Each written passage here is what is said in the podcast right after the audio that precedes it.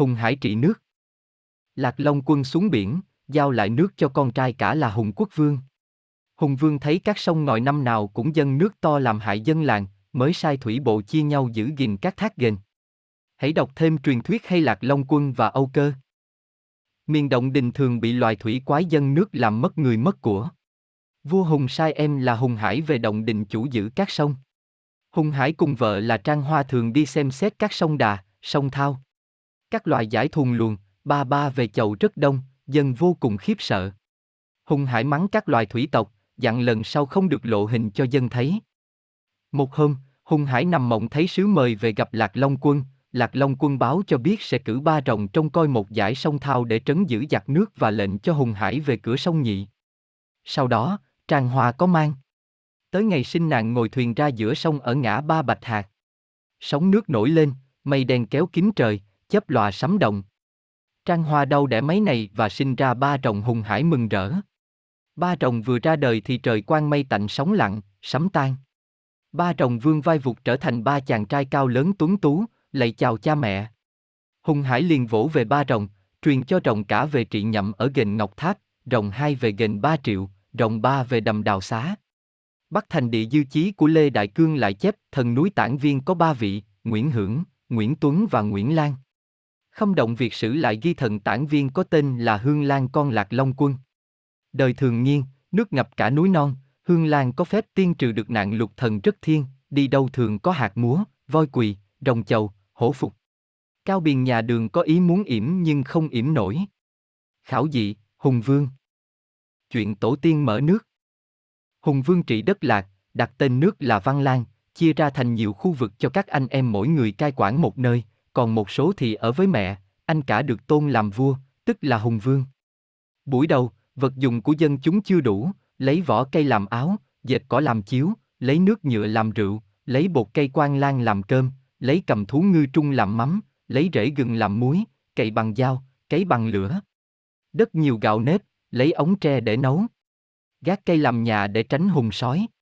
Cắt tóc ngắn để tiện đi trong rừng rú. Con mới sinh thì lấy lá chuối lót. Khi có người chết thì lấy cối chài ra mà giả, hàng xóm nghe thì chạy đến cứu giúp nhau. Trai gái lấy nhau thì chưa dùng trầu cau, lấy phong muối làm lễ đầu, rồi sau đem trâu dê để thành lễ.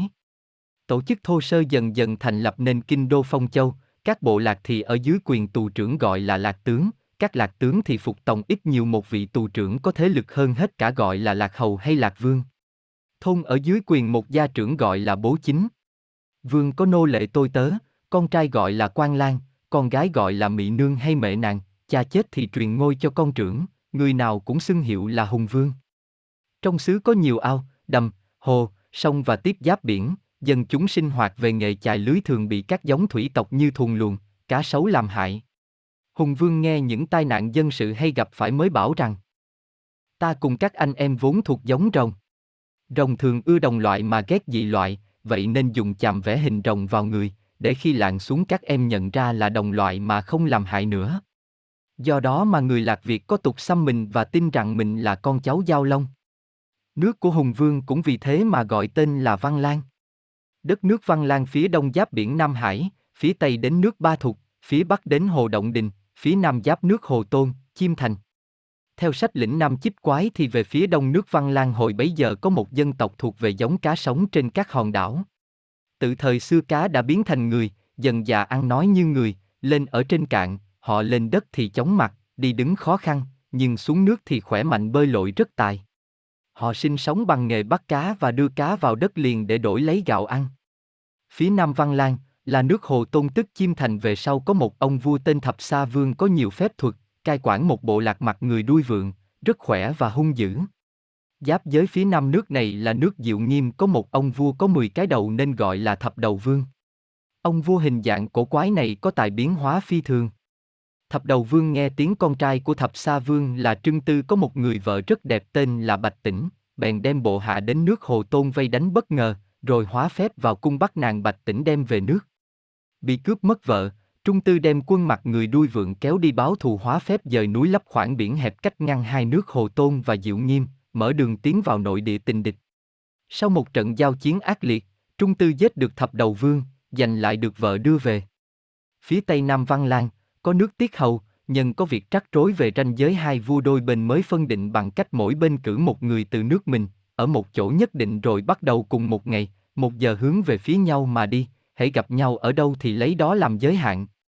Bên Văn Lan cử một người đàn bà tên là Mụ Dạ, người cao lớn, có tài đi rất mau.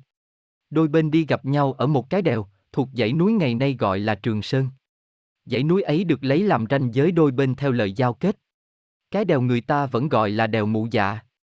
Ở chỗ từ Tân Ấp, Hà Tĩnh, ngày nay sang bang Thông Kham, Ai Lao.